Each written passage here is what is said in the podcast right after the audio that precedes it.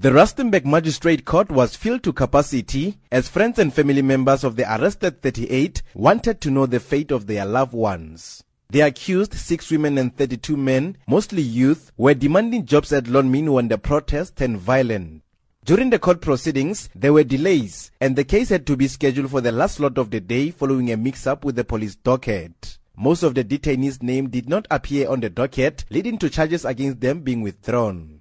But this angers the defense team, with lawyer Dennis Rakomo indicating that they are suing the state. Yes, there, there, there will be a possible civil suit because the number was reduced from 40 people to 29 people. Obviously, that means other people were just arrested for no apparent reason. They spent days in court. That's why we intending to sue the state for such. Not, not happy at all. Not happy at all. It, shows how sloppy our, our, our, system is, our police system is. Hence, I'm saying we, we, we consider suing the state on other. Lonmin has already told the group that there are no employment opportunities at this stage as the company just laid off about 6,000 workers.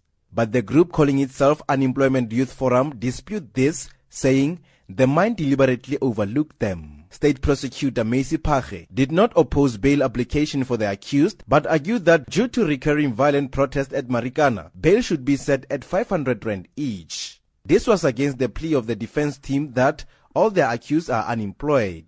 Most of the residents expressed disappointment on the agreed bail amount uh, I'm here to, to, to stand for the children who are being arrested without uh, uh, uh, nothing. These people, they, they, these children, they are in, unemployed. They want to be employed, but now they've been arrested and I don't have money to bail her.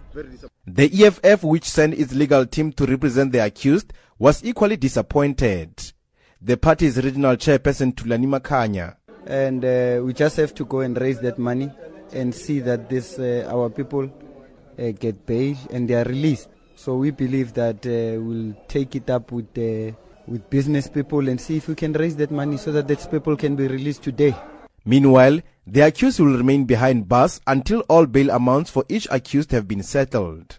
Furthermore, Judge Joyce Kole postponed the case to the 11th of August. Lucas Mothibedi, Rustenburg Magistrate Court in the Northwest.